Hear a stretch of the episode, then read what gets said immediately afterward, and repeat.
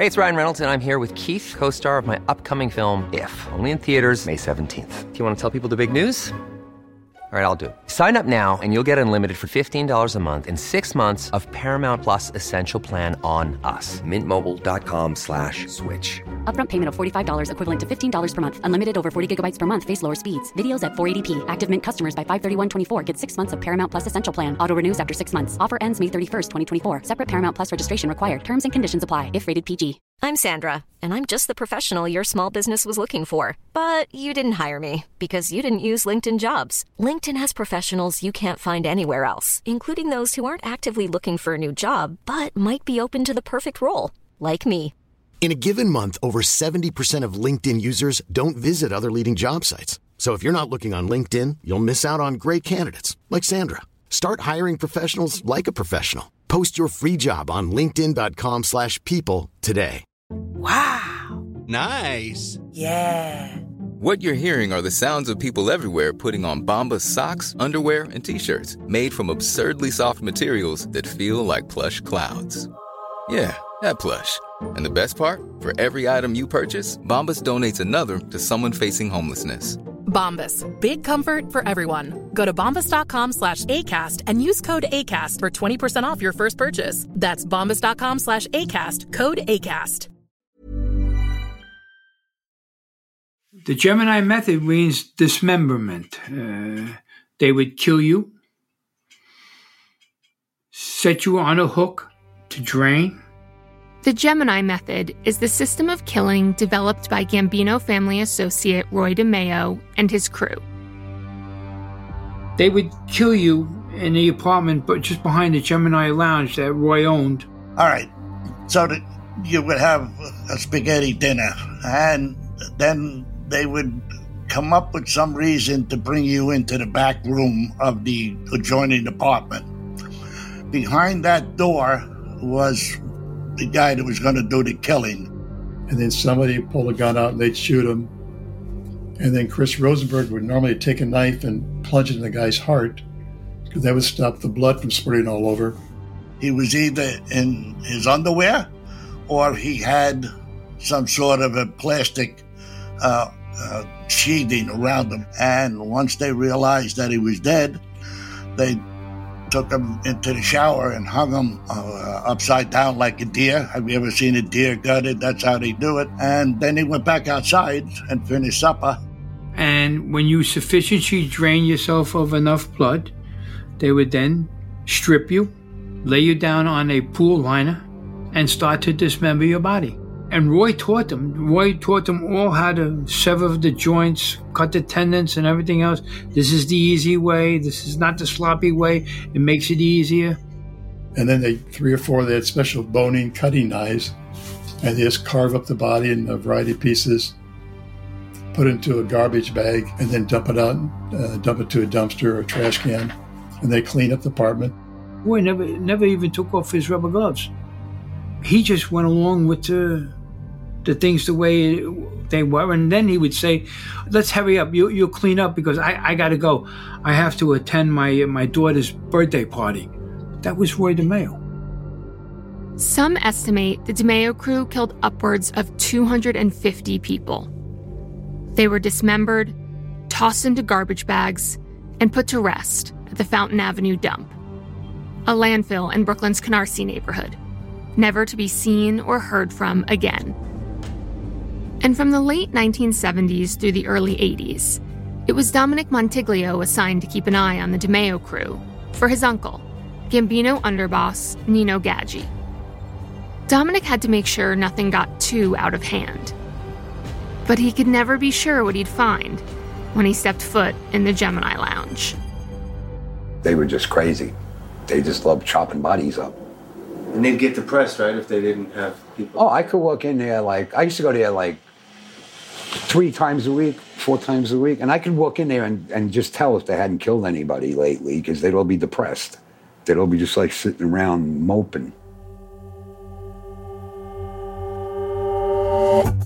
From ID, I'm Celia Anaskovich, and this is Mafia Tapes.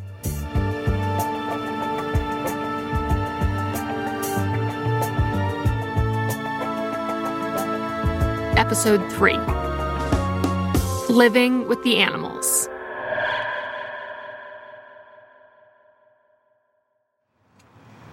The first time I met Kenny McCabe was outside Veterans and Friends. I mean, I, I wasn't introduced, I didn't actually meet him, but I was with Roy and Nino, and we came out of Veterans and Friends.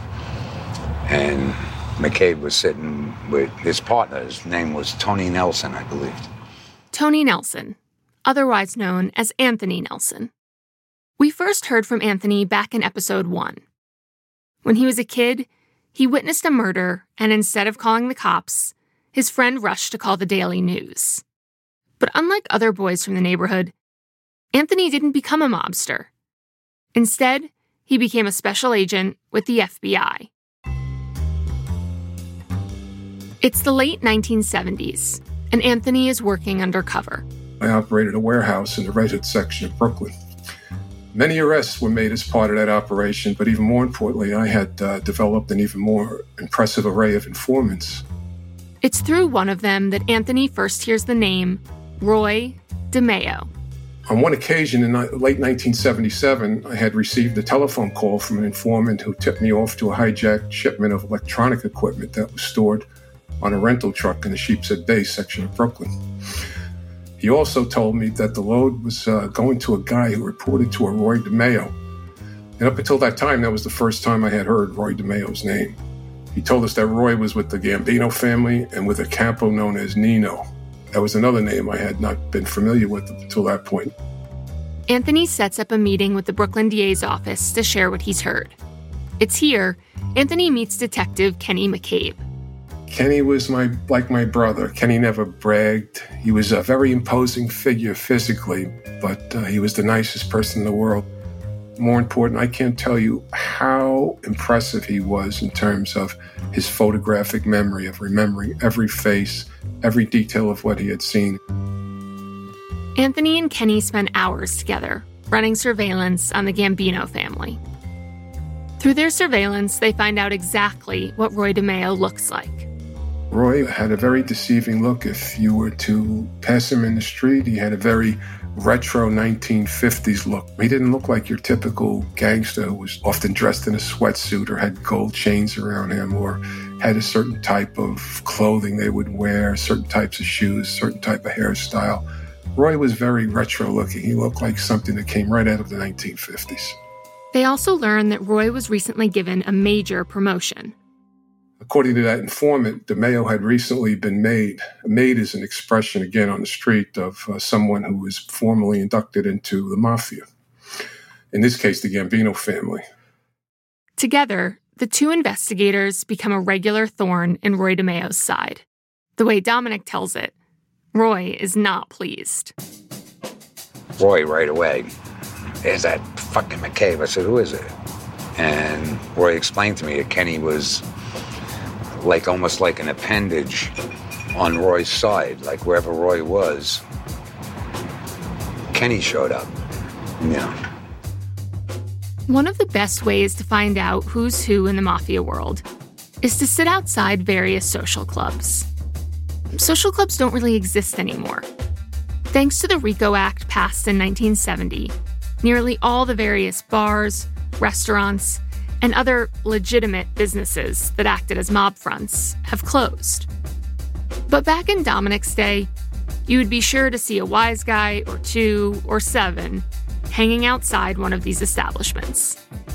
When Paul Castellano is made boss, he wants a social club of his own.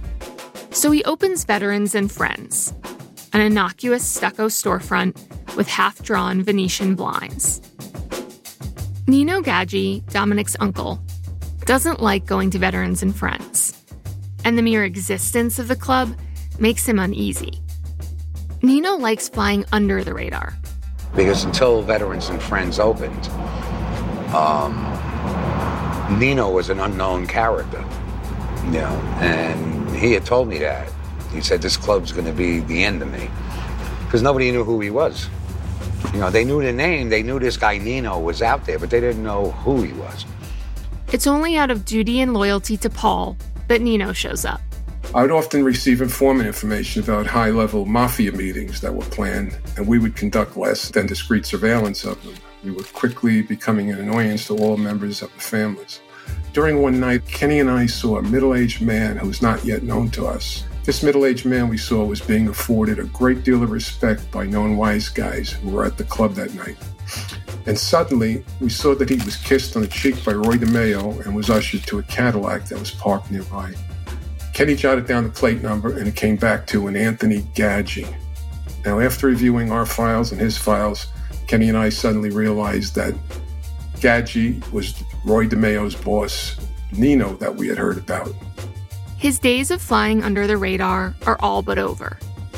Nino Gaggi is now a known quantity. It won't be long before this spells disaster. You see, this is around the same time that Dominick has fully made his choice to become a gangster. He's planted bombs in people's cars and is eager to appease his uncle. But how far will he take it? How far will he go to gain his uncle's approval? And if Nino's known to the authorities, it's only a matter of time before they become aware of Dominick.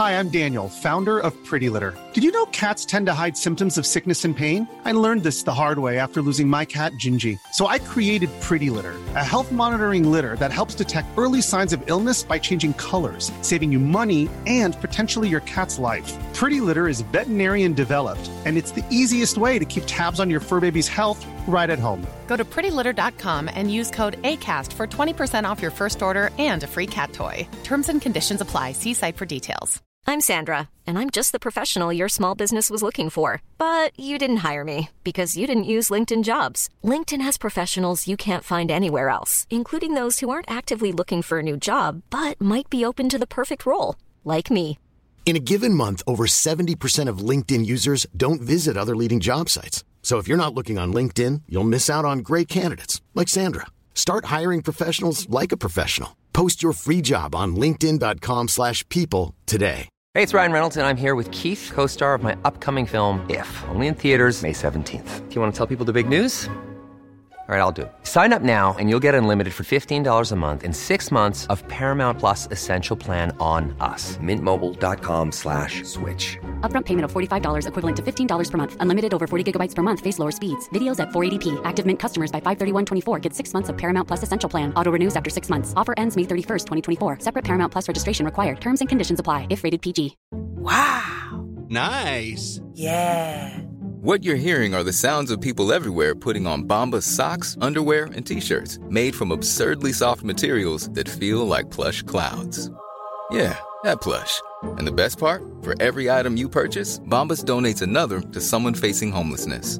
Bombas. Big comfort for everyone. Go to bombas.com slash ACAST and use code ACAST for 20% off your first purchase. That's bombas.com slash ACAST. Code ACAST.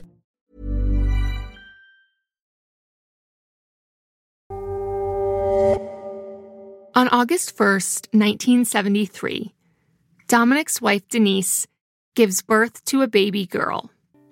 They name her Camarie. My parents, um, they were really into music. Uh, and there's a band called Mother Earth um, from the 60s. And on their um, album, Living with the Animals, there's an inscription to a lady named Tamari Dean. And it was written in Celtic writing, so it looked like a C to them. So I ended up with the Camarie instead of Tamari, which I think I like Camarie better anyway. Dominick is settling into his life as a family man in the same house where he grew up. The same house where Paul Castellano would be made boss, where Dominick would send his wife and three year old daughter away as he played the part of Lookout, with an M2 carbine semi automatic rifle in his hands. We lived in a they called it a bunker. It was a three story home, and we lived on the top floor. It was me, my mother, and my father. Then um, on the other levels, we had my great grandmother. And then on the other floor, I believe it was my father's uncle Nino and my aunt and their children. And inside, it's a 70s dream.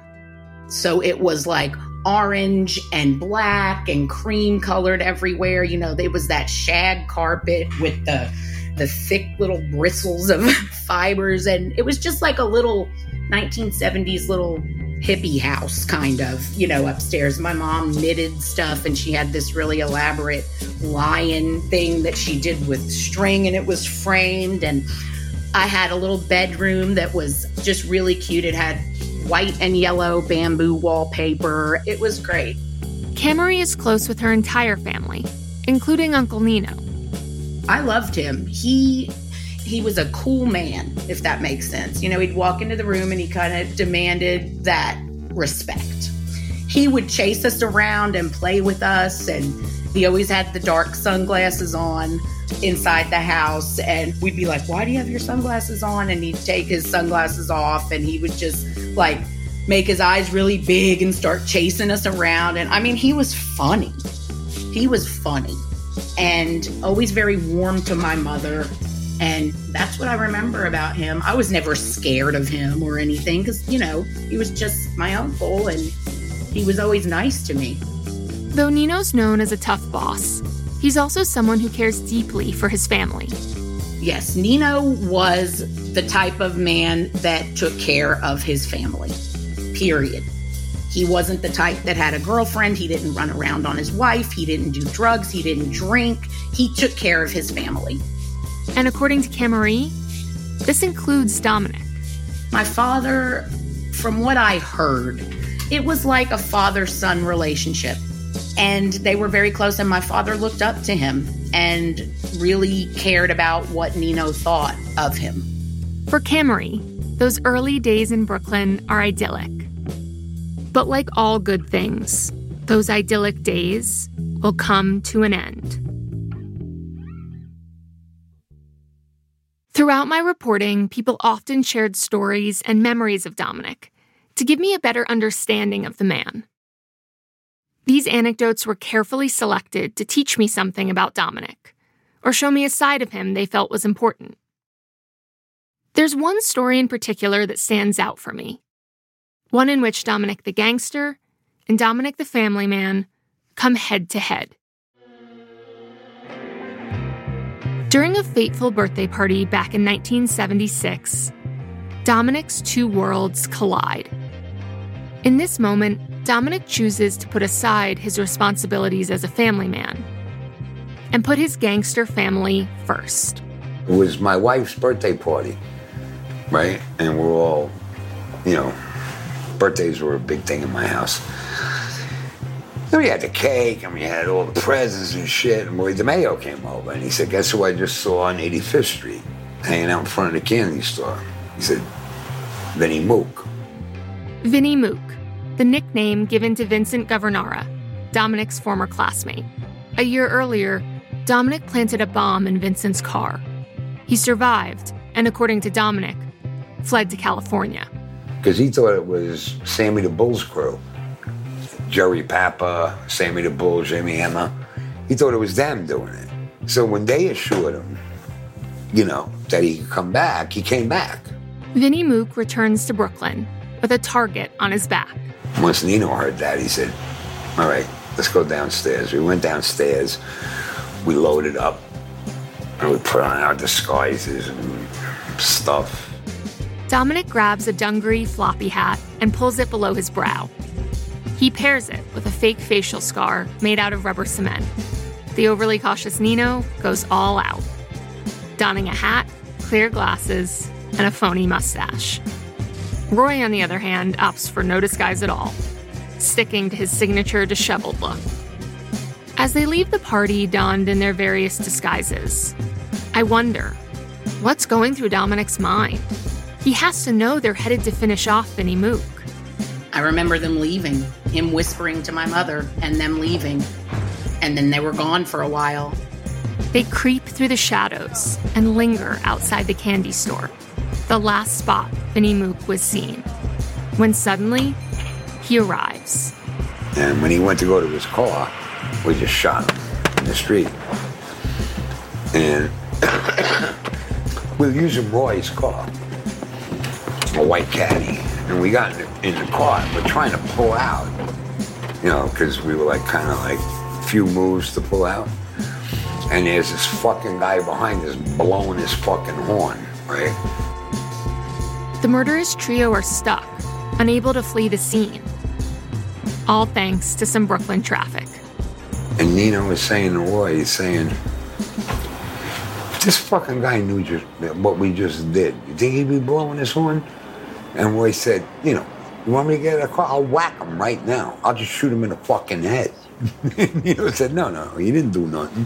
He's just blowing his horn. You know.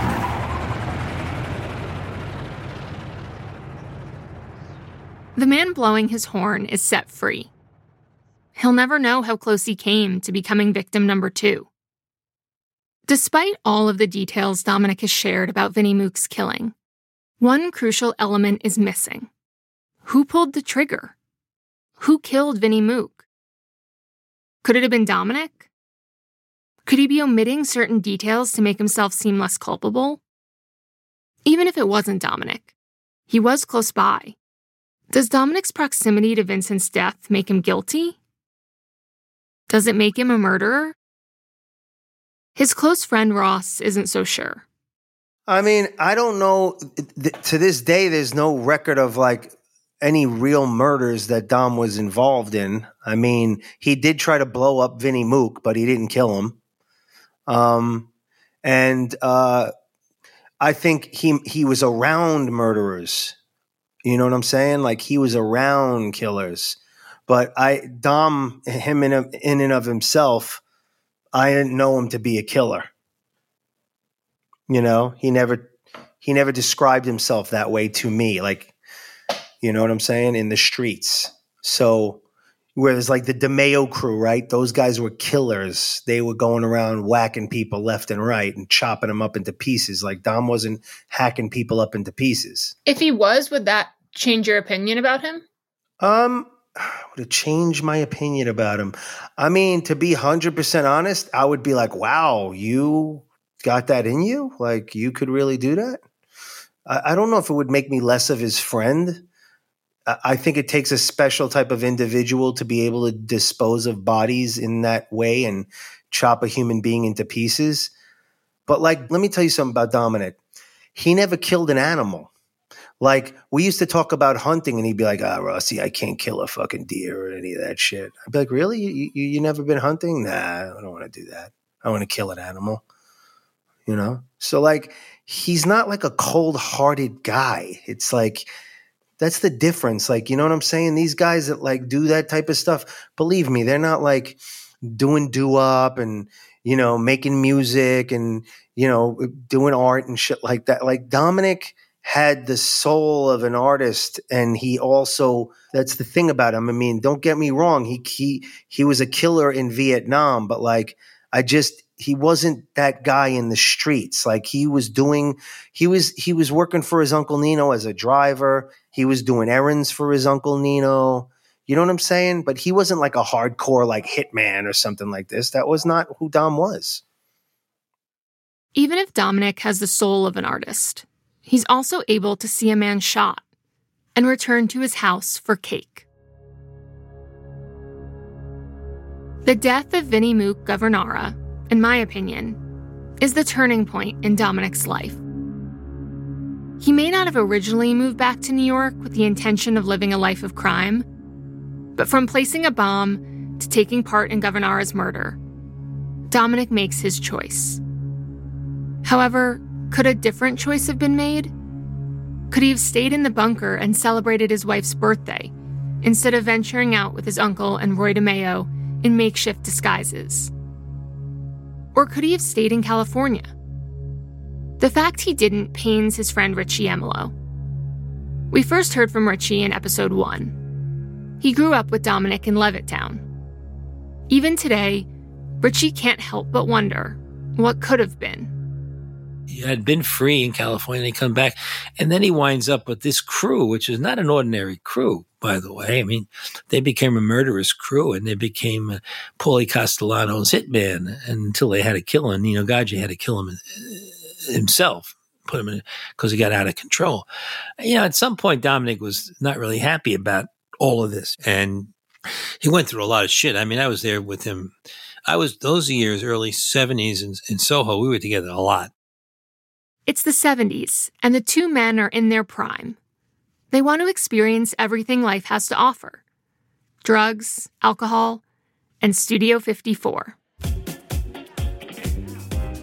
I mean, we could get in and get out of Studio 54 with, like, I mean, I could bring an entourage in there. Studio 54 is notoriously difficult to get into.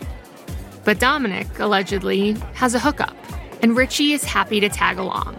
Oh, please. yeah, they were on the door. The Gambinos had the door. We used to buy champagne and be on the balcony and just squirt it all over everybody and stuff. Soon, the mystique of Studio 54, with its opulence, drugs, and the man in the moon with a cocaine spoon, loses its appeal for Richie. You know, it was okay. You know, the trouble is you could never go to the bathroom there because everybody's doing blow or screwing in the bathroom. I had to go across to a French bistro across the street to go and urinate. You know, it's, it's annoying after a while. He wasn't. Uh, he's only glamorous if you were very high and you were dancing all night. You know. Dominick loves the excess. He becomes a regular, often partying there with Henry Borelli of the DeMeo crew. Henry was the oldest. Henry was my age. I mean, Henry Borelli killed his first guy at 14. Stabbed him to death. You know. He also meets another person of interest the so called Quaalude Queen of New York. With Dominick's help, she moves massive quantities of Quaaludes from a shady pharmacist in Greenwich Village through all the most popular clubs in New York City. With the Queen comes opportunities. Opportunities with terrible repercussions. Selling drugs is a major taboo with the Gambino family. Paul Castellano, like Carlo before him, wants to keep to the usual illicit mob activities of loan sharking, construction, and gambling. No drugs. Here's FBI Special Agent Anthony Nelson again. And at the time, that was a no no. I mean, I'm sure that Castellano enjoyed collecting the proceeds of some of these criminal enterprises that were beneath him, but he didn't want to hear about drug dealing. Though Dominick has work through his Uncle Nino, it isn't enough. He's stuck at the same salary he was given when he started five years ago $250 a week minus rent for the bunker. Not enough to support his family, and definitely not enough to support his new lifestyle. So he turns to the one thing he's not supposed to. Dominick Montiglio starts selling drugs. We were getting all the fucking cocaine we needed. We were getting all the Quaaludes we needed. You know, so it was just ridiculous. And we made a lot, a lot of money. You know, I mean, so much cash that you didn't know where to put it. I mean, I built one trap in my house to put it, then I had to build another trap in my house to put it. He partners with Henry Borelli of the DeMeo crew and the Quaalude Queen. So basically, what happened is we started, we, we didn't start, we took over the Quaalude market at Studio 54. And in the 70s, it was a hell of a market. I mean, we were getting these jars for $500 a piece, you know. And there was 500 pills in a jar. And she was moving them at $10 a piece. So we were paying $500 for it. We were getting, our return was 5000 Dominick breaks with both families his blood relations and his Gambino crime family. He isn't a dutiful husband like Nino. And as a drug dealer, he's explicitly going against mafia code to make a buck. It's not good enough to have two kids go to Yankee game and buy them a couple of hot dogs and go home and have a barbecue. You know, it's just not good enough for them. They want to make money. They want to. They want a lot of money quick. That's where they do it. You know, they see uh, not, it's not going to happen in their regular routine, so they take a you know, and they're either tough guys, they grew up as tough guys, or, and they took a shot at doing it, you know. And you make some money for a while. I mean, Dominick had a lot of money. It's destructive. Is this dysfunctional is is not adequate to really describe the type of life it is. It's a life of crime. But that time he had nothing else. He had needed to money. He had to do something, and he was used to it. And he didn't have a, a fallback industry to to uh, make a living. He it's already was set. You know, he's typeset, and that's the way he had to go. And did you know? I mean, Dom was you know, doing a lot of drugs then, and everybody was doing a lot of drugs. But um, you know, in, in, talking to people who who knew him and and him himself, I mean, he was developing a drug problem. I mean, were you aware of that?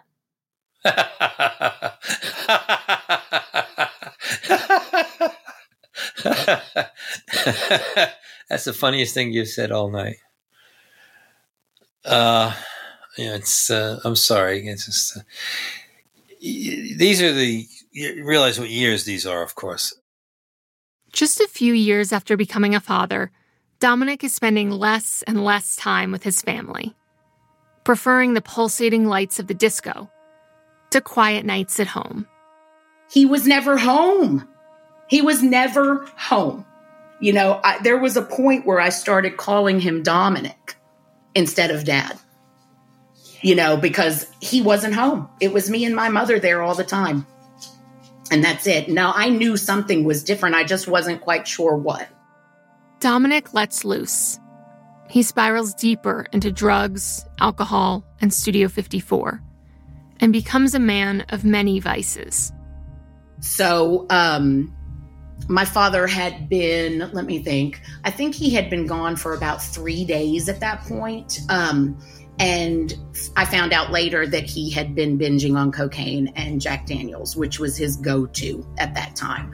Um, it was always alcohol, but the cocaine was really a big deal then. And so he came walking up the stairs and he didn't quite make it into the living room. He walked down that hallway I was talking about and he collapsed at my feet in the entranceway to the living room and was seizing.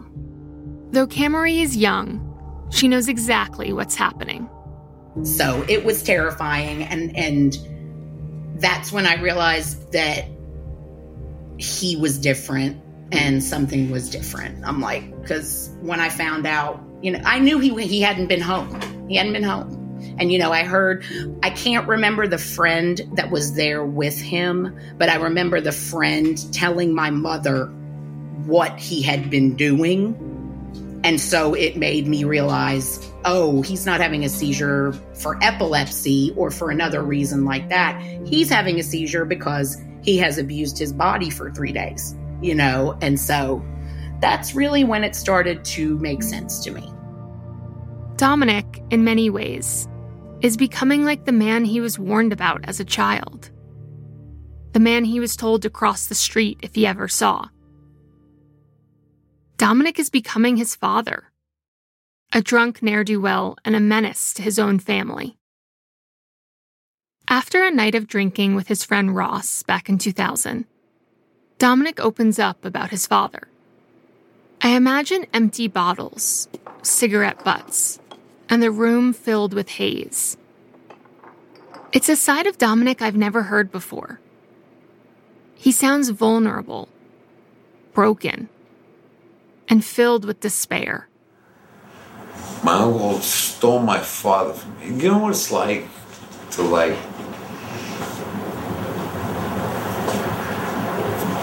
see your father on that side of the street and really like not be able to not be able to go over there and talk to him. You want to see what creates a vicious motherfucker? That's it. That fuck you. You know, it was like now it was down trying to just be a fucking killer. You know, because everything was taken away from you. Everything in your fucking heart was gone, man. you had no fucking feelings. And you, you know what it's like to have no fucking feelings? I mean, to have no feelings. Where you were just like, man, it's a dark place. It's a dark place to go. For Dominick, the absence of a father is the thing that defines him. It's his largest loss, the most important reason his life turns out the way it does. Dom had that really like a very strangely dysfunctional reality where like, you know, Nino was was basically rearing him and and nobody would let him go near his dad and his dad was estranged from the family and he just never really it was able to have that relationship with him. And you know, he regretted that for his whole life. The more I learn about Dominick, the more complex he becomes. I'm conflicted.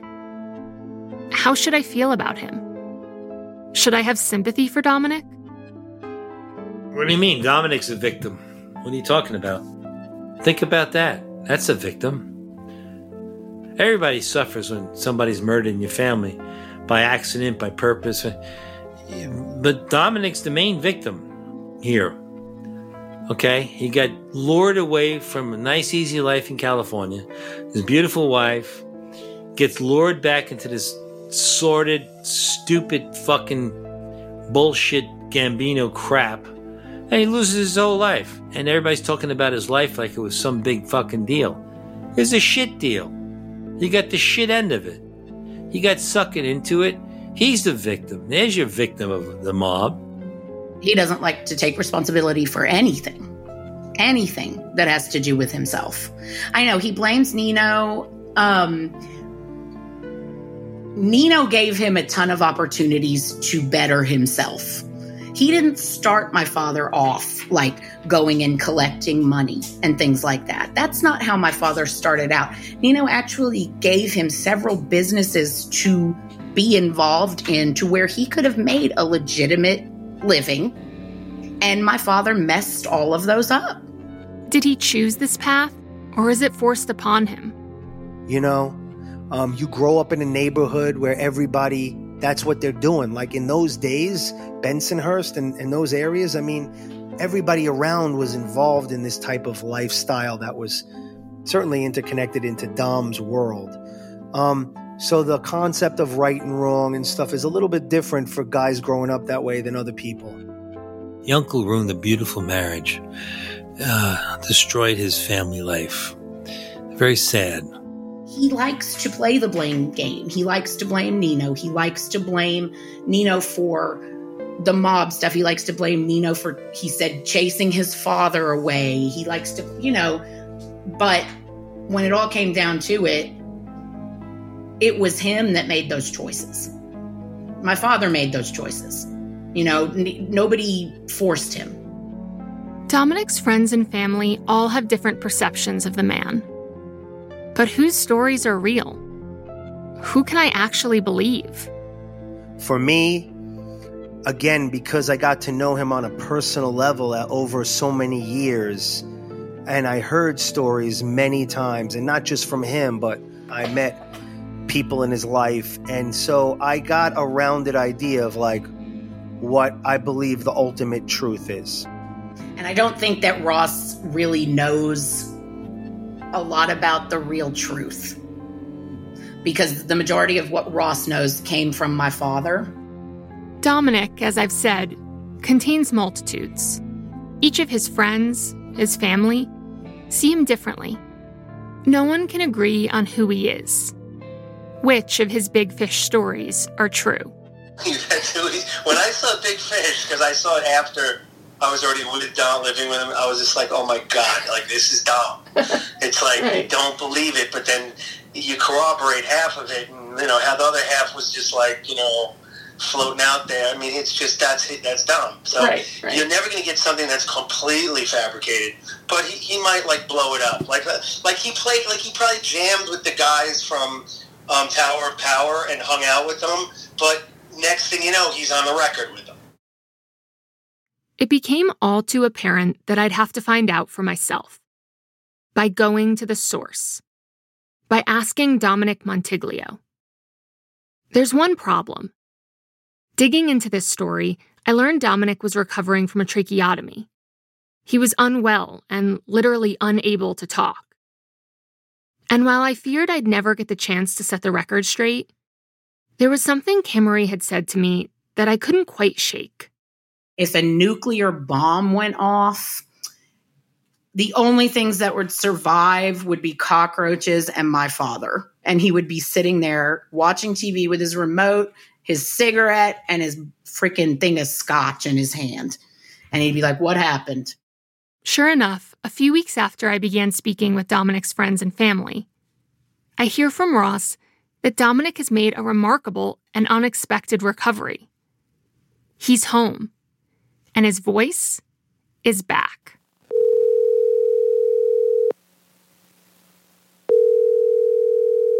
As the phone rings, I wonder if he'll even answer. And if he does, which Dominick will greet me? The hero, the dedicated nephew, the con man? Or the mobster who ran around with a band of serial killers? Hello. Hey, Dominick, it's Celia. How are you?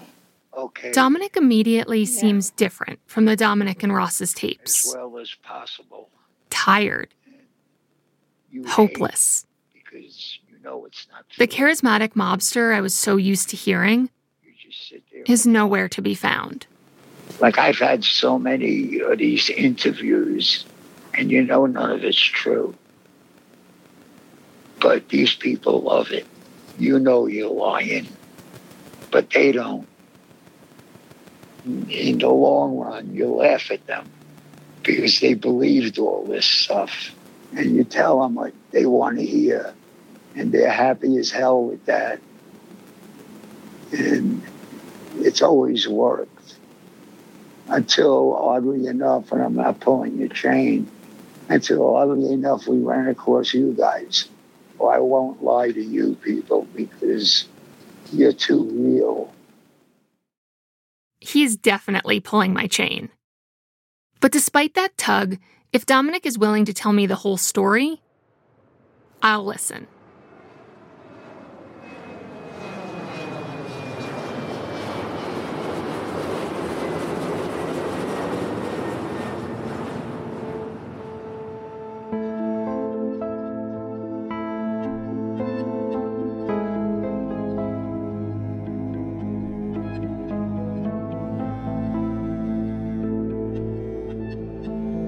Mafia Tapes is produced by Gigantic Pictures for ID. The show is hosted, written, and produced by me, Celia Anaskovich. Story producers are Caitlin Colford and Maggie Robinson Katz. Producers are Pamela Ryan and Jeff Spivak. Music by Allison Leighton Brown. Sound designer is Sam Baer.